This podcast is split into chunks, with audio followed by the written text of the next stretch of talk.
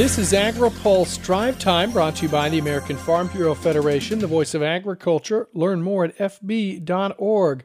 Good Tuesday afternoon. I'm Ben Nuelle. Secretary of Agriculture Tom Vilsack reassured the Senate today a carbon market program would be voluntary for farmers. It can't be one size fits all. It cannot be mandatory. It's got to be voluntary.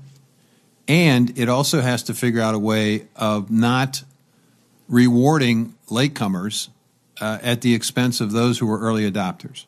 I mean, all of these issues have to be addressed. John Hoeven, a North Dakota Republican, says the program has to be farmer friendly. Our state is very diverse in agriculture. Some states are just corn and soybeans, or some states are just dairy. But across this country, uh, agriculture is extremely diverse. Don't put out a one size fits all. Make sure it's farmer friendly and make sure that you know individual farmers and ranchers can participate based on you know what they do out there. And the other thing is it shouldn't be a big government run program. Vilsack testified during a Senate Agriculture Appropriations Subcommittee hearing on USDA's budget.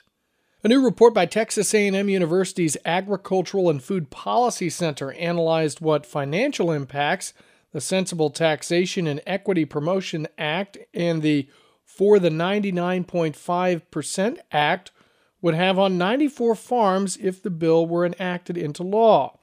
It showed the bills, which mirror plans in President Joe Biden's infrastructure proposal, would raise taxes of an average of $1.4 million on 98% of AFPC's representative farms.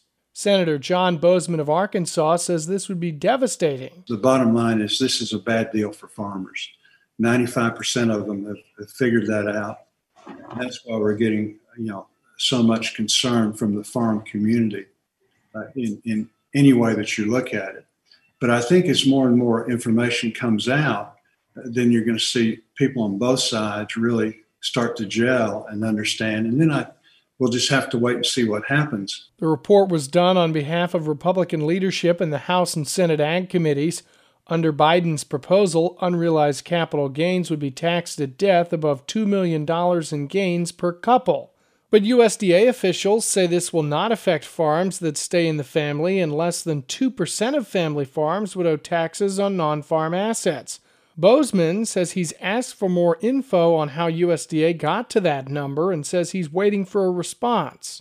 AFPC maintains a database of 94 representative farms in 30 different states across the country for research purposes.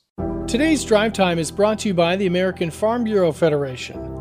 The estate tax forced a teenage Anne Margaret Hughes to choose between her college savings and saving the farm. Unless Congress eliminates the estate tax or at least makes a higher exemption permanent, many more farm families will be forced to do the same.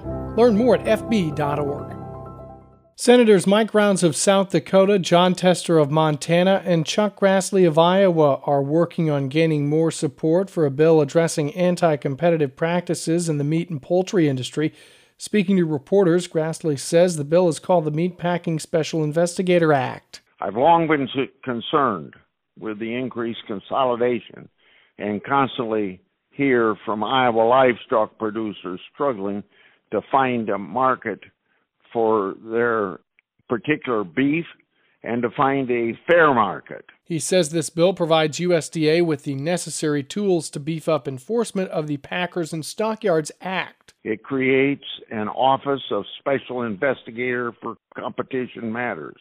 That office will be in the Packers and Stockyards Division, where this special investigator will have dedicated staff to increase coordination with the Department of Justice, Federal Trade Commission, and the Department of Homeland Security. The new USDA special investigator would have a team of investigators with subpoena power enforcing the nation's antitrust laws. And before I let you go, I want to tell you about the 2021 AgriPulse Food and Ag Policy Summit West coming up July 12th. The event will offer participants a full day of presentations and panel discussions at the Sheraton Grand Sacramento Hotel in Sacramento, California Virtual attendance is also available. You can register at agripulse.com. That's all for today's drive time. For the latest agriculture, trade, environment, and regulatory news, visit agripulse.com. In Washington, I'm Ben Nuelle.